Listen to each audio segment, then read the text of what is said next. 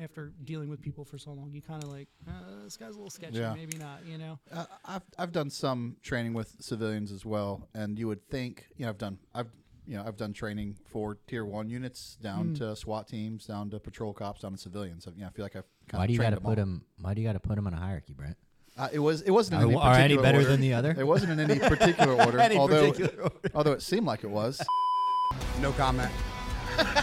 Oh, he didn't kill Bin Laden. Probably blame me for being an idiot, but And which you were, which we all were. You have to make it to where crime doesn't pay. You have to deter crime, whether it's crime or terrorism. It's the same principle.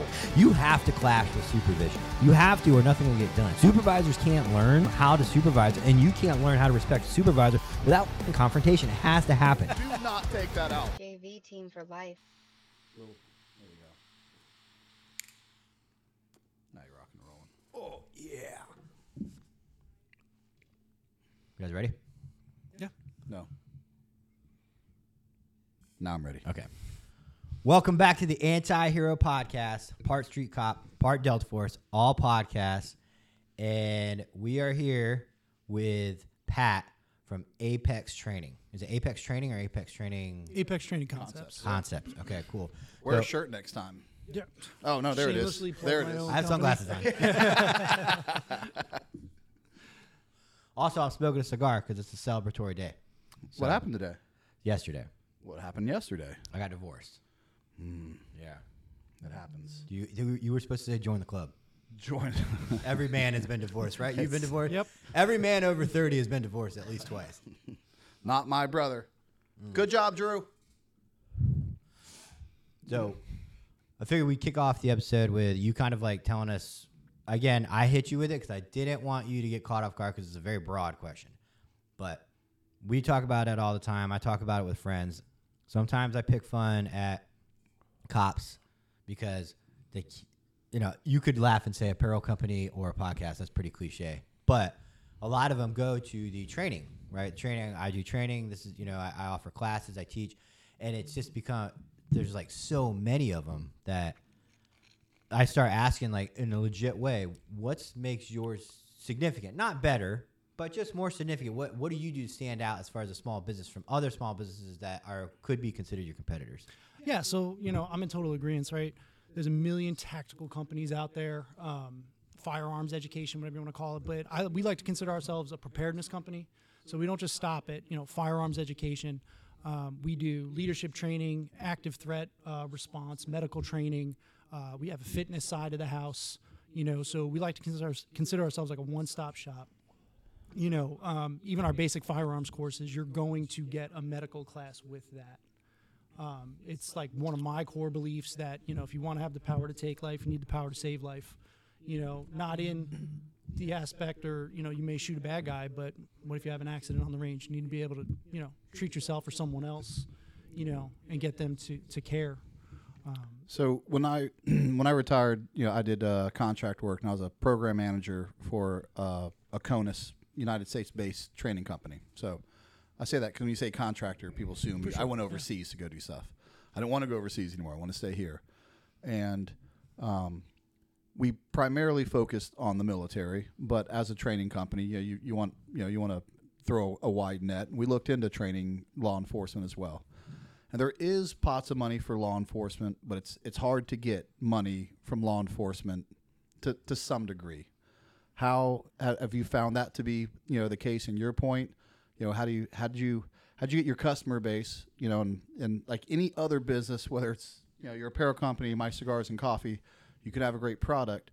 How do you get that product in front of in front of customers? You know, as a, as a business question.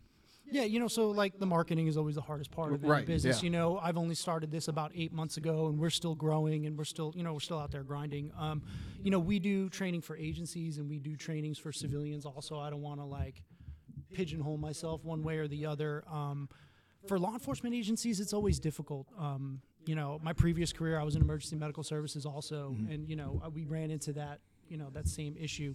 Um, agencies either just go by the state mandate, or they just go based off what they have, you know. Um, and it's just a constant grind. It's you know you got to get it in front of them somehow, however you Right. can, and show them like, hey, look, I know you guys do this one way, but this way works, or this is the new way, or this is the most current way.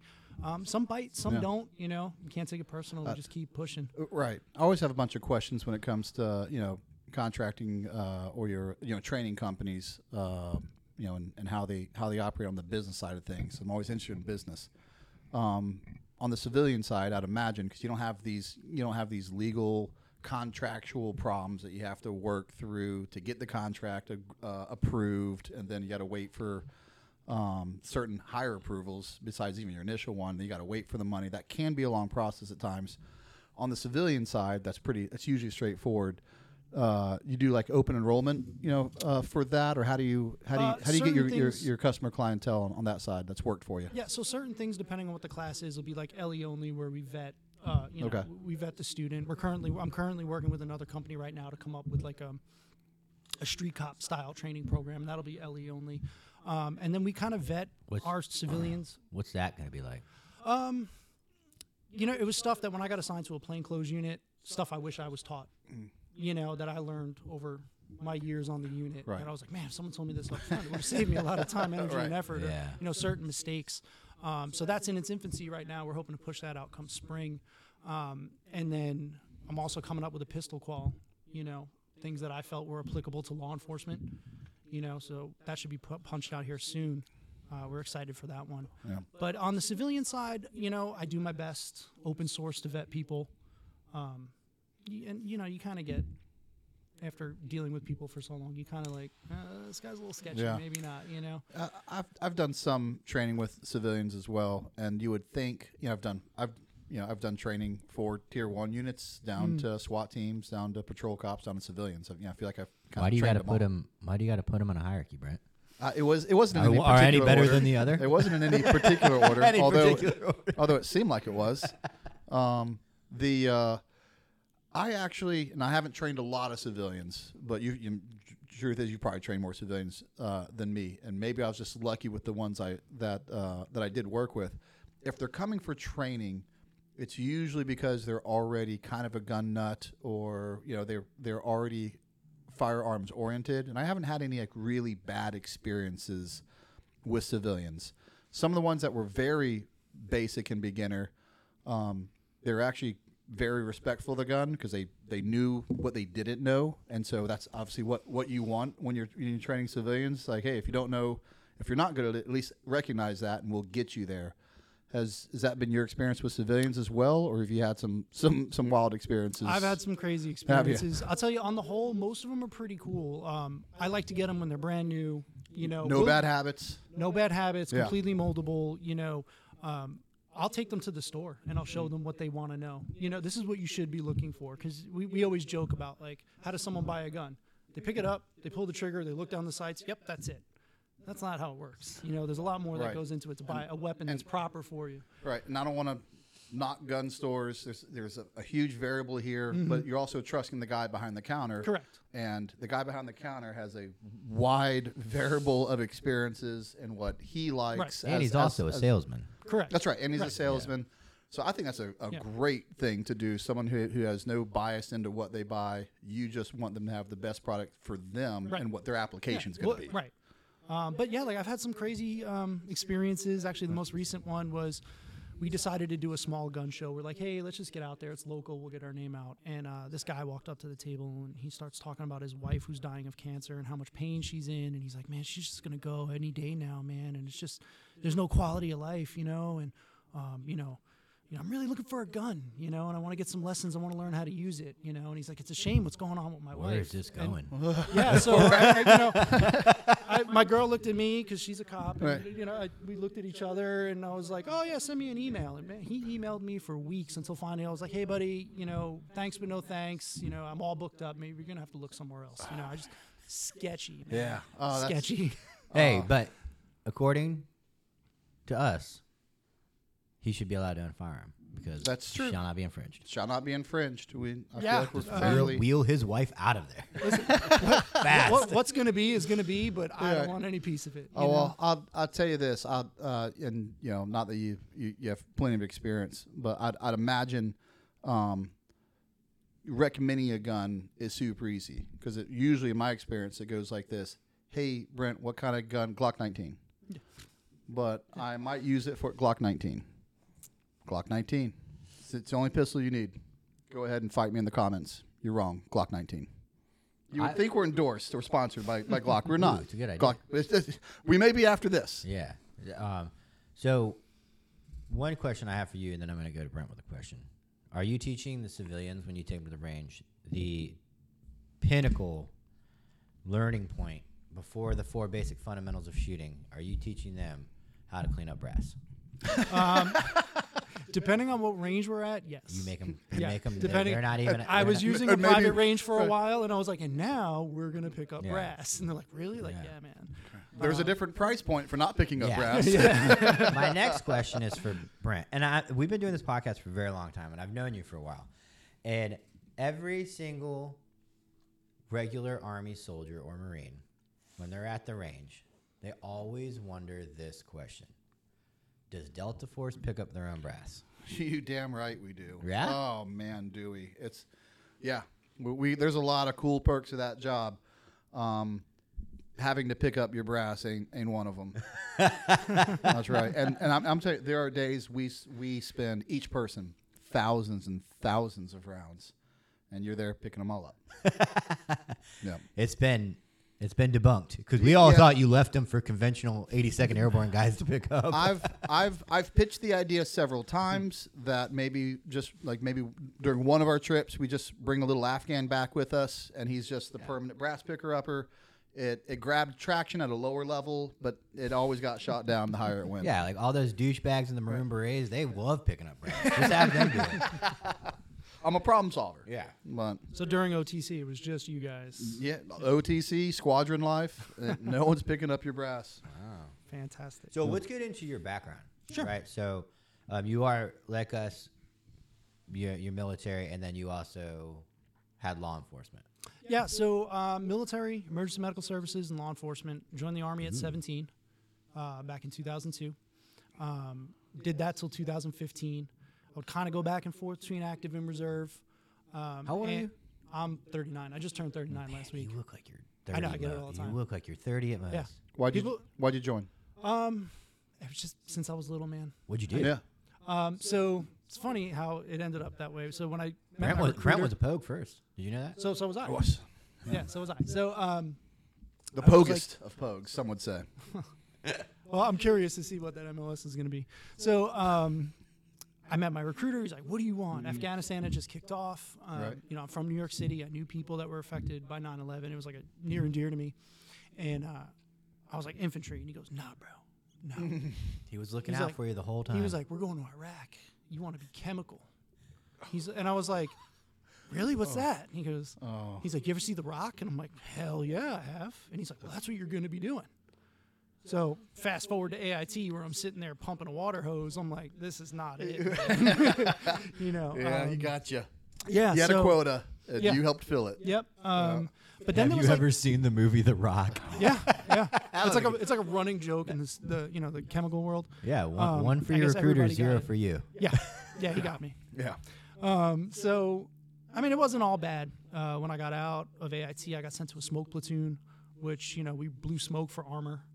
Okay. Which, like, I was like, man, this is really cool. And then you realize how dangerous it was. We're like, wait, so what happens to us? you know, how fast can you drive? We're like, oh, that sucks, man. So um, they got rid of that, and then I ended up uh, reclassing over to civil affairs.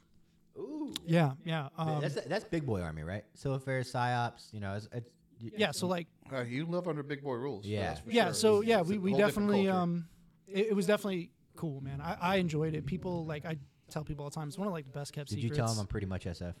uh all the time um yeah so i did that um got out in 2015 but i was also like i said i was going back and forth between active and reserve i was i got into emergency medical services i like fell in love with medicine uh, worked my way up to chief of department with my agency Wait, the chief of Mm-hmm. the department? Correct. Like you were chief, Yes. like fire chief? Uh, EMS chief. Yeah. Wow. Yeah. Okay. So, um, check that one off the list. We've never had one of those. Uh, so once that Got happened, EMS chief. um, I, I finally I was like, you know what? I got a little burnt out, and I was like, my family. I'm from New York City. My family moved down here, and they were always talking hey man, come down to Florida. So I was like, all right, let me try it. Um, I was like, let me throw my hat in the law enforcement ring. Kind of have like ADD when it comes to those things. I'm like, I want to try this. I want to So try how old are you now as you're transitioning over to a different first responder career with fir- law Um, enforcement? I was 31 Okay. when I moved down here. Yeah, 31. Okay. 31 years old. Um, had a little bit of life experience behind me, Right. so like become Yep. a cop. You know, I felt like it, it wasn't. It was a pretty simple transition for me. You know, um, you know, and then part of my childhood, I felt like I had an inside line on dealing with bad guys. Um, got into. I was on the SWAT team. I was undercover for a little bit. Worked homicide, um, street units. How big like of an agency was this? Uh, medium. I guess it's medium sized agency. Like how many men? Uh, 150, 140, 150. So I guess on the what I read, and I didn't think this was a thing. The national average for a police agency is 50. Oh, I didn't know Yeah. that. I believe that with all the small small, towns. yeah. Yeah, but like I come from thousands New York, thousands you know, where towns. the NYPD Yeah. is 25,000. So I'm Yeah. like, It's crazy. It's a Small small army. army. you know? yeah, right, yeah. exactly. Um, so they were like, yeah, we're actually a medium sized agency. And actually, if you look at it, it's actually Yeah. kind of the case. Um, So we have this. We you know not to rehash subjects we've already talked about in the past, but you know I, I always like hearing uh, different views because you served in both. We had this conversation about you can serve in the military at 18, and and, and in your case 17. You had to you had to have a parent signature to get in, didn't you? Yeah, yeah, yeah. Mm-hmm. Yep. And uh, but and and I think that's a good thing. I think I think you can. I think a young man can do that job. You went in law enforcement with experience, life experience. You know, a lot of a lot of things going for you. Um, you know, transitioning that career. Do you think? I think 31 is you know not old, but you know above the uh, clearly above the minimum age. Do you think an 18 year old can be a cop? I don't. Um, What do you and if what what age or requirement do you think you know that that threshold should be? So it's a maturity thing, right? Right. So for me, if I were to set a floor to it, my personal opinion would be 25. Yep. Okay. That's a- 25 that's a years good old. age. You know, it's been my Yeah. experience. I You're see a lot still of young, retarded, but you're just not retarded enough. Right. Yeah. Um, you know, because I know for myself at 18, I was not mature enough to be a police officer. Um, you know, and then I've seen just I've seen some 18, 19 year old cops that have done well, but Right. I've They're seen the a lot of them. I've seen right. They're, yeah, they're, yeah. they're the exceptions Right. to the rule, but I've seen a lot of young ones do stupid things. Well, and even if they're not, up. even Yeah. if they're not doing stupid things on the job, they're making stupid life choices. When you can't, I don't feel like as a as a cop, you have the luxury of having uh, going through stuff. Wh- When a guy's going through a divorce, when a guy's going through you know, something something along those lines, um, you you can kind of tell at work. And I don't feel, you know, I just think that it's not the it's not the style of job you need to be making your your young adult choices. Correct. You shouldn't be still growing up. Yeah, In this job. actually- Yeah, Like, you there's no need- mercy in law enforcement. Every aspect of your life is under a microscope at all Mm-hmm. times, right? And you know, just young kids So doing with stupid things. And, and, I, and I love hearing when you get hired, the first thing Brass tells you is your family is the most important thing to you. Well, and they're, you're like, wow, this is great. This is great. Yeah. And then you find out real quick they don't care. They su- when I came to my second agency, I'll say it because it happened. I'm not bashing them, but um, I was like fucking 30 in my 30s with a, a I was a single, single dad with a kid. And I was like, hey, can you? And I had prior law enforcement experience. I was like, can you not stick me on midnights? And they were like, no, we're gonna stick you on with a bunch of kids. Yeah. So now, now I'm a dad on a midnight schedule, with working with all new guys because they just they like I was like, remember that thing you said about family? And they were like, no. I do not recall that. Yeah, So we're all one big family here. with we'll just do a quick yes or no and because we'll get to the the law enforcement side when you joined the military even though it wasn't the job initially Mm-hmm. you wanted to do did the military meet your expectations of what you thought the military would be or maybe it did it eventually when you got into civil affairs Um, I was young. I was 17, so I believed everything everybody said. You know, uh, so yeah, I want to say yes. It, it, it Okay. was. You know, it was what I pictured it would have been. okay Um, and it was funny because the younger guys and you When- know basic would be like, "Oh, Drill Sergeant's not going to do what they said. They're going to. They're not going to kill us." And I'm like, "Dude, they're going to kill us." you know, like I was young and you know, I, very impressionable. So, when yeah. when you went to EMS from what you knew about EMS and then doing the job was that job what you expected to do? It was not. Really? It was. It was. I'll be honest with you. It was Yeah. better than I thought it was going to be. Oh wow! I wasn't expecting to go that you way. Good. Yeah. it, it was. glad man. to hear that. And I love I love my EMS personnel. You know, um, I'm still pretty active in the uh, TAC med portion of things, um, and there's I mean there's great practitioners out there. I've- It, it was way more complex and involved. I've probably said it. I don't know, maybe half a dozen times by now. EMS are the unsung heroes of the first responder community. They save more people on a daily basis than all for other first responders. You know, Mm-hmm. Yeah, I- combined. I- I'm a huge 100%. fan of, of EMS. Gay. so, and then lastly, because you've you've kind of run the gambit, and now you're 31 and you joined law enforcement. Was it what you thought it was going to be? No, it was not. It, was, never is, man. It, it was. Um, I hate to hear that. To be honest with You you, know- I, I hate that. I, I think being a cop is the greatest job in the world. I think sometimes dealing with, you know, agency stuff gets, you know, it, it was more the threat of IAs, complaints, dealing with Yeah. people on the street. It wasn't, I was like, oh man, I, I didn't think it was going to be this. D- generally, was it the culture of you know, of of the job and you know, dealing with your supervisors more than it was the job itself, or both kind of didn't meet your expectations? Um, Because you know, how do I want to say this? Um, I would say it was probably just a departmental culture thing. yeah. You know, When in um, doubt, I we- just say I love my admin. Well, I love, I- my, yeah, I love know, my department. I, I asked that question kind of, you know, not, and, and not that it's a you know an entrapment question. I'm I'm going to one time hear someone say, "No, man, I, I love I love my job and I love who I work for," and I hate that about law enforcement. Like they, you just don't get that answer. A lot of times, you got, I love the job, I love what I do. You know, it was very fulfilling that. But what I have to deal with from our own departments just isn't worth it anymore, And and, I, and I hate hearing that. It's not even dealing with the personalities.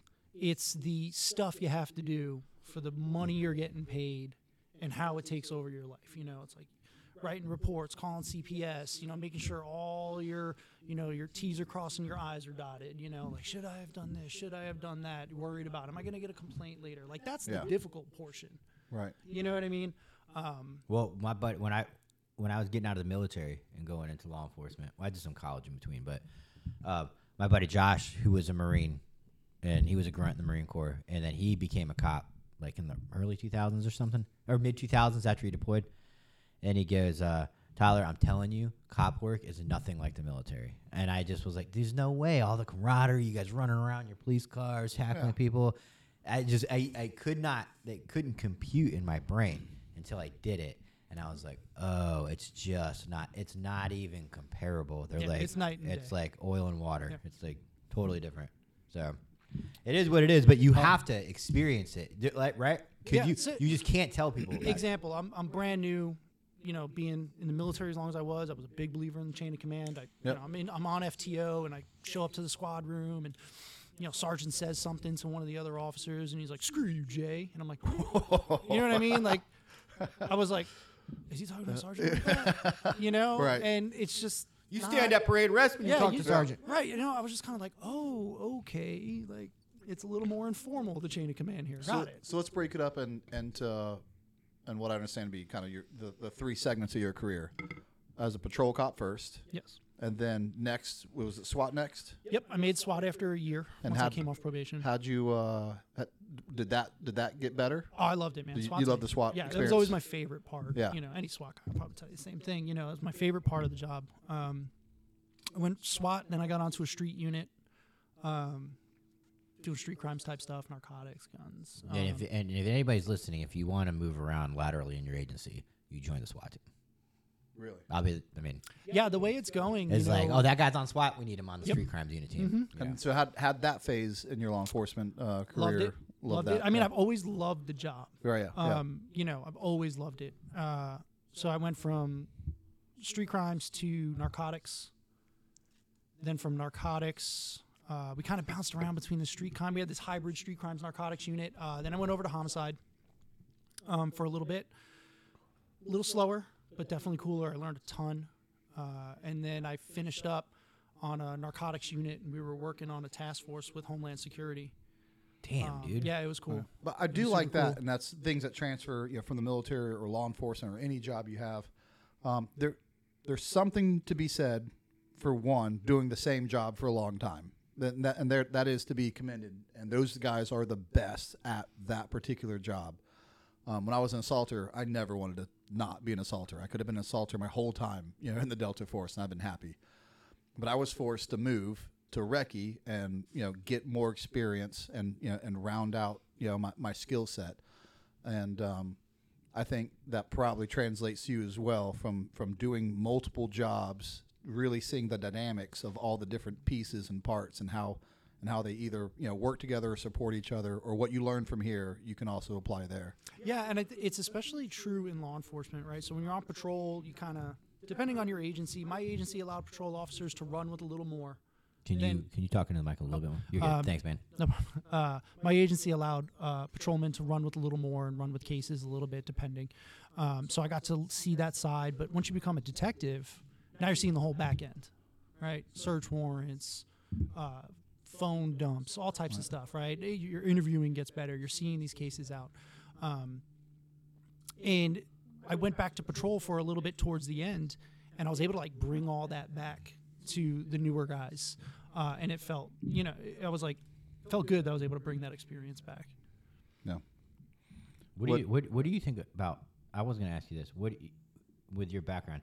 Do you think that every SWAT team should have medics that are SWAT? I'm going to say the I'm going to say the O word. SWAT operators or mm-hmm. SWAT. Shoot, it's hard to say because you're on the SWAT team. You're like you're a mm-hmm. patched in SWAT guy. Do you think that they should have medics who duel as a breacher, like the same thing, sniper, breacher, tech, all the different cadres that SWAT teams have.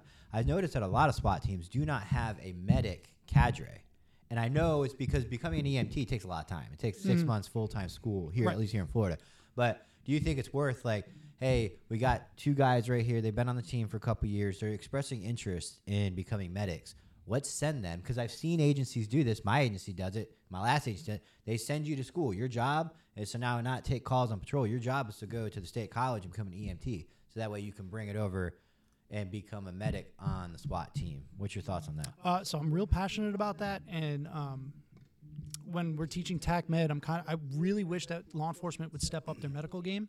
Uh, so when I made the team, after a little bit, I really pushed for uh, everybody to be trained at the same level, right? So even if it wasn't an official certification, I gave you all the tools you needed.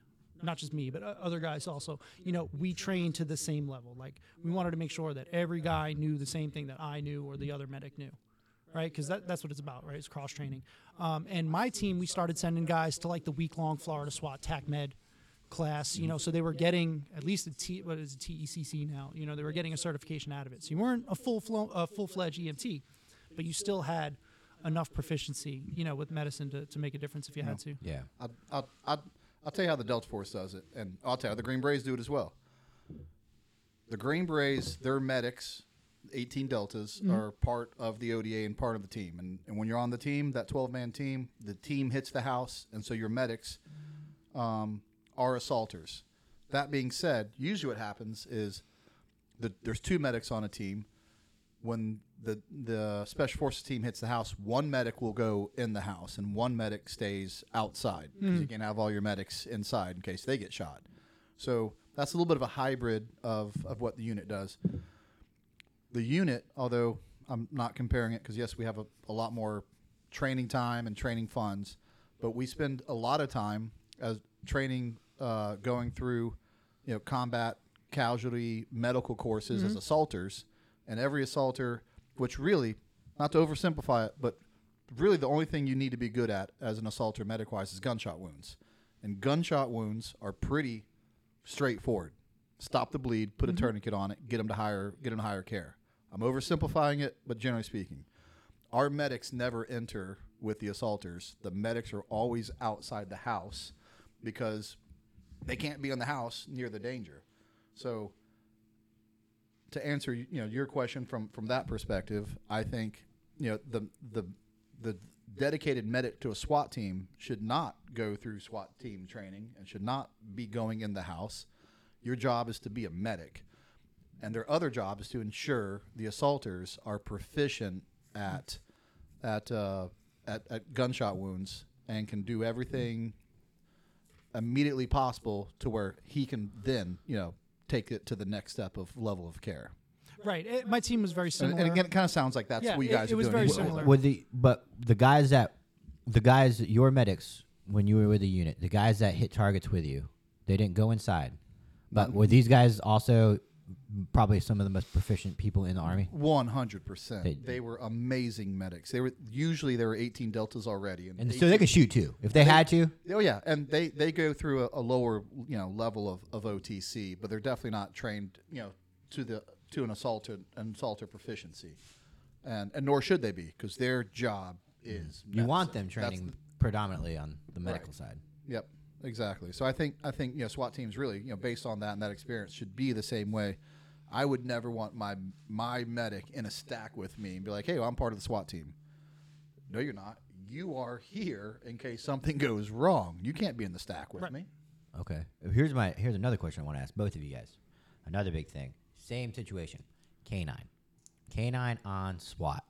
Um, now, I believe my uh, b- belief on this is that it should not be a cadre on the team. Your canine handler should not be a SWAT operator. Canine, I believe, is a full time job in law enforcement. You have a dog. You are staying on top of uh, the new uh, policies that are coming out, which is big nowadays. You know, you have to be proficient. You have to be always ready to go when they need a canine. So I don't think that canine cops should be full time SWAT uh, shooters, uh, assaulters, you know, whatever operators w- for the sake of this. Yeah. So I do believe that they should train very closely with guys that stay outside the door because canine has become such a good option for less lethal. Oh yeah. Um, SWAT teams have started in the last, I think, five to ten years, way before I had any experience. Was squirters? They realized um, not worth chasing, not worth breaking. You know what they're going in and doing for a squirter. Where if you if you look as a can, if I'm a canine handler, and I know the guy from the de- from the briefing, he has the warrant, he's running, release the dog, but you have to have your team comfortable with that canine going 120 miles by them and they still have to do their thing and it's just lots of training and i know that a lot of teams do not train with canines as an option for their less lethal and so i wanted to know both your opinions on Did, that did you have a canine? So we had- either dedicated or, or access to one if wasn't dedicated. So we had canine operate uh, canine handlers on the team, uh, but we didn't implement dogs in the beginning. Right. Yeah, then we had one one canine handler who was trying to implement, you know, and the jury was out. Like our admin wasn't really sure if they wanted to do it. Like, what are the pros? What are the cons? Uh, and I just saw the level of. Um, it was very intricate and very like complex. You had like the level of training you needed to get it done properly because you're like you're saying, you know, you got five guys on a stack moving down a hallway and a dog comes running past you. It's difficult for the dog too, right? Yeah. The dog will get confused dog has to train you know you can get a bad bite somehow and it's you know it's one of those risk versus reward things um, it never fully got implemented in my agency i know we, they were trying it at one point but uh, I think that's something yeah. I'm I was initially surprised at when I started training SWAT teams was the the lack of canine assets on SWAT teams uh, across America. There's not a lot of dedicated, you know, um, canines uh, at, at SWAT teams, and I Mm. think I think that's I think that's a mistake. But there's always a little bit more to the story. Canines are It's extra. always uh, red- ca- it's always budget related. It's always so- red tape related too. Too many players at the table. You have admin, you have canine, and you have SWAT admin, and all three of them have to agree.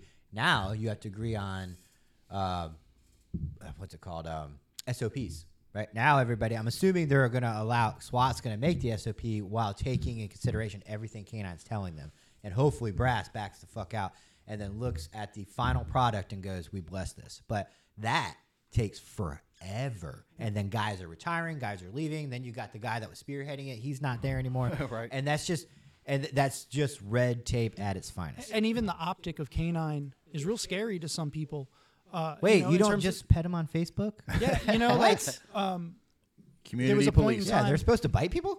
Yeah, there was a point in time where there was a couple bad bites, you know, between neighboring agencies, and Um, that still happens. Right. Yeah. You know, Like recently. But everybody was real hesitant to use them, and they started changing policies. Like, okay, well, we don't want you to, you know, you're not going to track off lead for a misdemeanor obstruction anymore. So- you know, like so, it, policy has a lot to do with it too. I- it's it's a real gray area. So I'll, difficult. I'll, I'll go. I'll back up to the original question, and the answer to that is the right answer. Sometimes you have uh, you, you have the answer that of the options you have, and that's what you got to deal with. The right answer is to have a former SWAT cop be your canine handler. Mm-hmm. The canine handler, when it's time to pull for, you know, it's time to bring forward the canine. That canine handler and that canine is is working with and, and at times intricately with the SWAT team in the hallway, you know, maybe even in the same rooms they're trying to get and that handler needs to understand the tactics and what those SWAT team guys are expecting and what their next move is. That all comes into the you know the chess play of how he's gonna integrate the dog into it. So it should be a SWAT guy. Yeah. And whether it's a, a you know uh, a secondary role that hey now for the next three years you know sorry you're off the you, you're off the you know the, the, the SWAT team as that as your sole purpose and for the next three years you're going to be the canine guy and then you know it's a three year stint or if you have a guy that's you know getting off the SWAT team but he still wants to be involved that's a great guy to have because he has 10 years 12 years whatever years of experience still wants to contribute maybe he's a little bit older he's the perfect guy to be your to be your canine guy because he has a ton of experience on what the SWAT team does and what they intend to do and how he can integrate that dog in, into those tactics. Speaking of using canines for SWAT, we have a great hero of the week. We do. We do have a great hero of the week. It's a uh, it's not our usual hero of the week, but a No. hero nonetheless. So I'm a big advocate and big fan of dogs. Um yeah. People that you know you were talking about the admin, the red tape, and that are scared of dogs. At the end of the day, I- I just said this at a at a s- at SWAT team training the other day. People are your most important thing, and you should be willing to put every option available in front of in front of your your SWAT members or your police member in any any human before you put uh, a human in danger. And dog lovers aren't going to love to hear this, but it's true. But dogs don't have sons and daughters and wives to go home to. I do think at times they're used too quickly, and they should be a last resort. Really, because they're really hard. They're really hard to replace. Yep. It's really hard to replace a good dog. But I wouldn't think twice about you know putting a dog in some place before I sent a, a person in there. So, talking about canines on SWAT, um, that kind of brings us into the hero of the week that Brent's going to cover. Yes, uh, Connecticut State Police. Um, it was a uh, they were there doing doing a call out, and uh, he decides to make a run for it. Runs across the street. He's armed Because he has time. shooting charges on He him. had shooting charges on him. So you know, he was, uh, you know, he, he had a violent past. The you know, SWAT team should have been there, but this is a great case of of using a dog. When this guy jets from the house, you can hear the police officers. They see he's armed, and they're using less than lethal ammunition. That can be debated right there whether they should have even used that. We can go back to the arguments we already made about people are so you know um, scared and so To shoot. risk adverse Yeah. to you mm-hmm. know to, to to do anything against an, an armed suspect with a violent past blows my mind. And you hear him say shoot him, and the next two rounds coming out are less than lethal rounds. But at the same time, they release the dog. Here's one of the great things about a dog that is no secret, but you don't really sometimes get to appreciate it until you see it. Is that dog runs at a speed that and closes with on a suspect at a speed that no SWAT officer, police officer can. And it's not just the bite that it's doing, it's creating time and it's creating chaos within that suspect's uh, you know processing uh, his, his thought process so what he would have normally been able to do which is he, he had a good distance between the SWAT team as he ran away they would have had to run him down or they'd had to close with, and he'd have had all that time to think about or make good shots on police officers. The dog gets there first. Dog gets there lightning fast, and the dog is on him, and he doesn't have time to shoot at police officers. He's just worried about this dog now. Yep. Unfortunately, he as he said, was armed and willing to use it, and he shoots the police dog Broco and kills the dog, which is which is a sad story. And you know, I fully believe all those police officers made it home that night because of that dog. That makes the dog the hero of the week. Broco, Yeah. it's you, buddy. because I mean, if he had the time to take, because I mean, you've been on the back of the Bearcat. Sometimes when you're standing there for hours, the complacency, the human Mm-hmm. side of you does come in, and you start joking, laughing. You're still watching the side of the house you're supposed to watch, but you know, You somebody high alert. somebody comes sprinting around and flanking you. Now you can get a gun up on him, but now you're going back into the joke about you know the pussy you just had the other night, going straight into engaging a guy running around your flank, and now you have to calculate: does he have a gun? What's his body posture? Is he trying to get away? Is he trying to flank me to shoot me? The dog took out any risk. Right. You Right. go from being the aggressor to to reacting. Reacting. Which is not where you want to be. You you want everything to be in your court. You want to make the moves first. You want him to be reactionary. Well, we used to tell our guys, you know, time isn't on your side. You know, there's this like a- old adage, hey, time's on your side. But it's not because the longer the bad guy has, the more time he has to formulate a plan, start calculating his options, maybe harden up. That's right. You know, so Make a better plan, make if a we're, better If we're defensive. discussing OODA loop, right, and we use that dog to take him off the A, One hundred percent. you know, versus like you're saying getting complacent and then he acts and I have to react, that takes me off the A. Right. And now I'm just resetting my whole cycle. Yep. You know, and uh, I'm a huge advocate for dogs, you know, and it's a difficult separation to make because, you know, the optic is, oh, everybody loves dogs. But at the end of the day, in law enforcement, canine's a tool. Yep. And uh, that which brings us to our.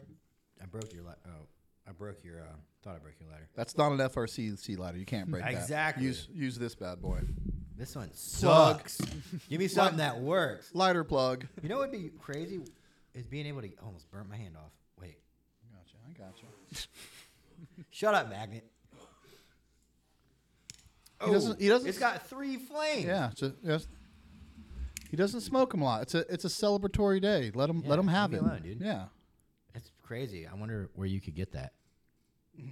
It'd be crazy if something was on the screen right now. so, dumbass of the week. Now, last last week we kind of did a brass admin dumbass, but I'm I'm scared to call this guy out. I'm not gonna lie because he's got a lot of power, so I'm not gonna call the agency out in particular. It's not like you. well, this guy is. They call him a cowboy. He is the leader of an agency, and it's in Florida. Of course. But- Why are they always in Florida? Our dumbass cop of the week is I also worry about like agencies talking to each other and you know being Yeah. like, "Hey, your guy over there with that podcast is shit talking me," and then they're like, "I'll handle him." So, but using live nine one one audio directly to the police responding to the call, right? So I'm gonna fill you in on this. Blank office tech update. Sheriff's deputies in the field now have access to real time 911 audio from the moment the call comes in. Deputies in the area can see the location of the caller, which is always the thing, on a map while listening to the call and heading to the scene. They'll hear the interactions between the caller and the call taker, including answers to questions, first hand descriptions, emotions, keyword emotions, and background noise. This can cut response time down to seconds when seconds truly matter. Other agencies using this technology, blah blah blah blah blah. First off, that is the worst fucking idea you could ever fucking do. And Yeah, here's why. Here's why. So it, it comes with being a cop. You know that every fucking call that comes in is gonna come in like a murder. you show up, and 95% of those calls are a civil dispute between two people arguing. But people will say whatever they have to do to get the police there, and people act emotionally because it's their problem at their time. So their domestic argument with their spouse is the biggest problem they've had in a long time, and it's emotionally charged, right? So you take that emotion and then you send it into the ear of a responding cop. That's part of the job is learning you don't respond with emotion. You respond with tactics and you respond with being safe and eliminating a threat if need be. So when you're driving to a call you are running through scenarios. What will i do if this happens when i show up? What will i do if this happens you always have it on the back of your head this is probably fucking retarded and i don't need to be here but you're responding for worst case scenarios even the most experienced officers if i hear something that hasn't been filtered by a professional call taker to a professional dispatcher who is going to professionally relay it to me as a cop That's her job or his job, is to take out the emotion and send me what I need to know to get the job done. You're eliminating their professional, per, their profession, their what am I, what's the word I'm looking for? Their expertise in the field. Right. You're eliminating. You're bypassing their skill set. Yes. Why? Why have them? Right. If, Right, I, if right. they can just call me directly, I'll respond. Right. Yeah. And it, it- that is the worst fucking idea. But of course, it's admin trying to say they implemented something and made the agency better. And of course, in today's world, they're using technology, right? Technology. Like Axon's going to own police in about 20 years. I give you, I can tell you that. Now they're trying to use technology to to help police work get better by saying they're going to shave seconds off. Like if a cop can't figure out when he's on his way to me what he needs to do when he gets there, don't send that cop. Send a cop that's a cop, right? I don't he doesn't need to know the intricate details of the argument of the TV that my wife took out of my house that she's not allowed to take out because I bought it with my money even though it was a gift for Christmas and she's screaming at me. He doesn't even know any of that. Yeah. I, I think this is a classic case of it briefs well because when you first were explaining it to me, I was like, well, it kind of actually sounds like a good idea. It's always good to streamline Right, yeah. information for you to get as much information. And sometimes you, you could have this telephone game thing where the dispatcher didn't get all the information or they interpreted the information differently. So you get a chance to hear all the information yourself and it probably briefs well. But then, but now hearing someone who does the job and why this is a bad idea, they should have they the the the police should have polled the people who actually have to use this and seeing if they wanted to implement it, which clearly did not happen, Well, which right. I'm sure never happens. And right off the bat, my, my initial thought went to, well, now you have officers running 1018 hot to a call, and instead of focusing on driving, they're listening to a call and they're distracted. Oh, whoa, yeah, because they Right? hit Like, how you many- with driving for every. I don't know how long You know it's what I mean? but I mean, you fucking fart in the car while you're on camera. You're getting written up. Yep. I mean, I've known guys to get written up for the music they were listening to while going to a call, No or um, during a pursuit, telling someone to get the fuck out of the way, Are they- yelling at civilian traffic. I want to give a shout out to all my homies that that's happened to that I know personally. yeah. Are- Um, are they listening to let the bodies hit the floor on the way out? Um, Because that I could see that. feel like, yeah, like I feel like this one was like a rap song. I'm not really sure, That- but that's their um, argument is that it's public record. So when they Right. make everything that you record public record, now they have to worry about an auditor getting that and going, this guy just responded to a call. God forbid he shoots somebody and he was listening to Drowning Pool's bodies. Like, yeah. right? That's gonna Right. be. That's, Yeah. What do we call that? Optics. That was Op- bad. optics is everything, right? Optics is everything. Yeah. You They know, say we- perception is reality. Perception and I, is and I've, And I've always hated that. No, reality is reality. Don't. Yeah, it, but I feel like you know the line is real blurred when it comes to law enforcement in that aspect. You know, um, you know how people perceive things in 2024. Now Yeah. that's what the reality is going to be, not what actually happened for most cases. You know, um, we had a guy that I knew that was wearing a Blackbeard patch on his vest. You know, and they're like, "Hey man, you got a pirate patch on your vest. How's it going to look if you tube somebody and you get this pirate thing on you?" And like, I'm gonna rape and pillage him too. yeah, Real real quick, I want to give a shout out to uh, Zero Nine. We made contact with Zero Nine, and they, you know, we decided we were going to give them a little shout out. I've bought their gear. I didn't really know. Uh, I, I'm not a gear guy, but um, I don't. I can't wear it now because I need. I switched magazines, but I wore their. Uh, I think their triple magazine holder. But you know, Zero Nine holsters. They're out of Cleveland, Ohio, and um, they're custom duty gear manufacturing company. They're two full-time police officers who decided in 2010 to begin creating solutions that work for public safety community. AKA, you got street cops making things for street cops. There's a general theme to this. That's exactly episode. who we want to support. Yeah.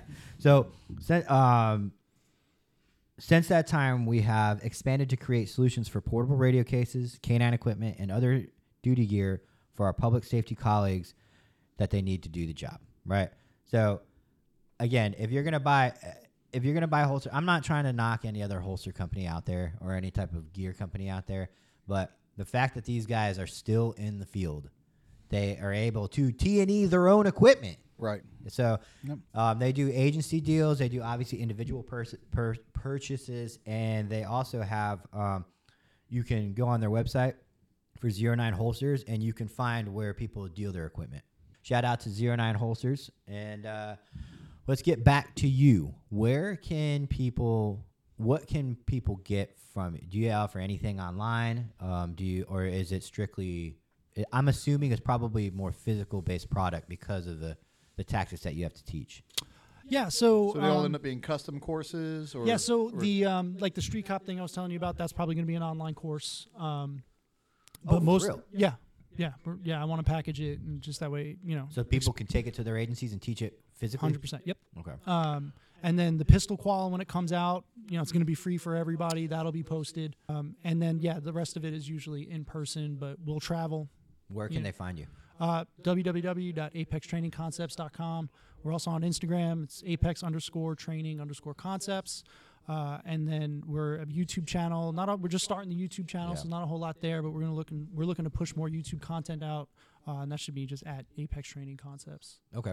And uh, one thing we'd like to do is, you know, you've been, I've never trained anybody on on the range or at the range, but you have, you have to train civilians, right? I'm not knocking any civilians by any means whatsoever. They don't. They do lack the experience. They do lack, you know, anything that they need to be safe.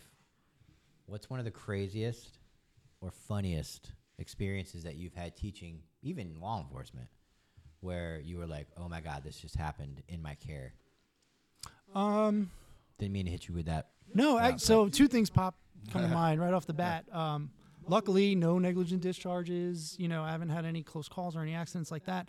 Um, I had one where uh, a, during a pistol qual course of fire, there was a malfunction on the pistol, and said female just put the gun on the ground. I was like, I don't know what to do. well, Um, in yeah, that's right. That, right? That's one. Um, and then at least, hopefully, laid it up, uh, laid it down on the ground, up and down range. At least, yeah, yeah. At least it was up and down range. Yeah. But uh, Uh, you know, that's a unique way to handle it. but- everybody but was kinda like- not the worst way. we all kind of looked like okay.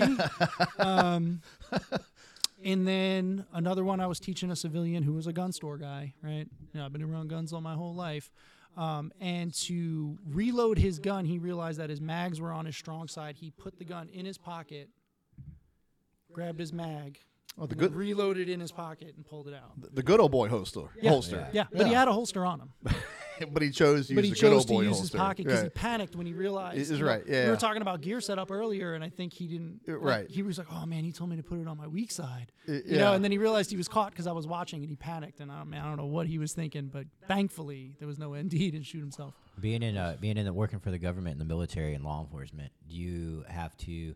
Is there any screaming at the civilians when no, they? You know, you no, remember? I don't. I don't. I don't.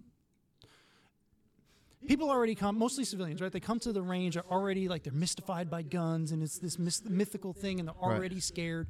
And me Right. trying to act like a hard ass Right. or like I'm so much cooler than you, and I know something you don't. It We'll just, doesn't it lead will just to good- induce more stress. right and then Yeah. you know there's no there's no training benefit to that right you know so no man it, my courses we like to keep them chill obviously very safe there's no yelling there's no screaming i'm just you know maybe back in the day with the old school drill sergeant Right, yeah. mentality i believed in it but you know as you progress through your career you realize how not effective that actually How is how about on the fitness side? um fitness side you mean like what we offer Yeah, Or- yeah. yeah. Oh, as far as you There's a yell at them and call them little, fat. Oh, no, little, nah, little bit of yellow Um, motivation so- on the fitness side. where where I'm where I'm at in my fitness journey, you know, 'cause Right. I, I'm always training, trying to compete, and uh, most people that I get, they're like, "Hey, man, I want to do this, I want to do that." Okay, man, hit me up when you're serious, because I get the "I want to" all the time, and then when I tell you what it entails, Hit me up when you're serious. Don't. you know, I I get it all the time. I'll, right. get I'll get 20 DMs a week about, "Hey, bro, how do I get big? Hey, bro, how do I get fast?" And I'll be like, Google hey, it, motherfucker, I'll be and like, then come hey, to bro, me. There, there's infinite amount of resources. I will help you if you're Right. serious. Oh, but I got a back thing. Oh, but I got a shoulder thing. Oh, but I got kids. I'm like, hey, I got kids too. That's right. Everyone's got I have a job too. That's right. I don't like working out 8 p.m. to 10 p.m. sometimes at night, but I Right. do it. Yeah. You know, it's how dedicated are you. When you have the dedication you're serious, come see me and then we'll work it. Right. Uh, what I, what I like to do sometimes is, is tell them, sure, let's let's let's look at your daily schedule and let's see if we can knock out. I don't care if it's thirty minutes. Did you did you scroll on Instagram today for 30 Mm-hmm. minutes mindlessly? Bet you did. You know, we I you can find thirty minutes in your schedule that you Absolutely. chose to do something else rather rather than focus on. I can give someone a 20, 30 minute hit workout that'll break them off. And you can do it in your living room. Right? Yeah, like I there- bet you can do no, it in, ten minutes. yeah, you know, that's not, if you want to do a can't, HIIT workout. You can't do yeah. a hundred burpees in your That's bedroom. right. I'll give you a Tabata workout. Right. That, that that'll crush you. Right, you know, it's just minutes. it's that whole side. You know, it's just filled with excuses, and every so often you get a good one that really, really wants to progress themselves, and I appreciate them. You feel like when when those people reach out to you, just the way they pre- like you can almost just tell through the earnesty in their voice. You can tell immediately. Yeah, that he's asking me the same question that that guy asked me, and I kind of said, "Hey, get back to me when you're serious." But it's just the way he presented it, or like, do you feel like you know right away? Yep, I'm going to work with this guy. He's, or is it, Yeah. or, or is it through a pulling out process that it kind of all starts the same, and through pulling out the process, you, you get to who's who's I don't not. want to have to motivate anybody because I know you're not going to be consistent, right? Because it's not about being motivated; it's about being disciplined, right? So if you don't have the discipline to work out, I don't care that you're motivated for a week because you just watched, you know, Lone Survivor, whatever the case may Yeah. be. You're thinking about going to selection. Oh, I'm motivated. Yeah, talk to me in four weeks. You know, Yeah. talk to me when you're sore, when you're, you know, you're tired and you still want to do this. But uh, Yeah. usually right away we can, I, I can tell if someone's serious or not, just in how they present themselves, you know. And if the injury things start coming up immediately, I'm kind of like, oh, here we go. What- you know, my my last question for you: When's the last time you ate McDonald's? uh, surprisingly, I eat it a lot more often than you think. Nice. Damn, 'cause Yeah. I was gonna ask Brent. When's the last time you ate McDonald's? Uh, I'll just be honest with you. I fell off in December. I just fell off. The business got so and now I'm sitting here making excuses. But I, I, and I've said this before. Every month you should look back on your last month and say, hey, like what what what what am I going to do next month? And you know what your schedule's like next month. You know if you're going to have a super busy month. You know if it's you know kind of a little bit back to normal. Every month you should as- a- assess what you did last month and what you can do better next month uh, December was an off month for me, and I made the choice that I'm just going to go head down and work for the whole month of December and make 2024 better, and that that'll change in January. So New year, new you. no, new new year, same old me.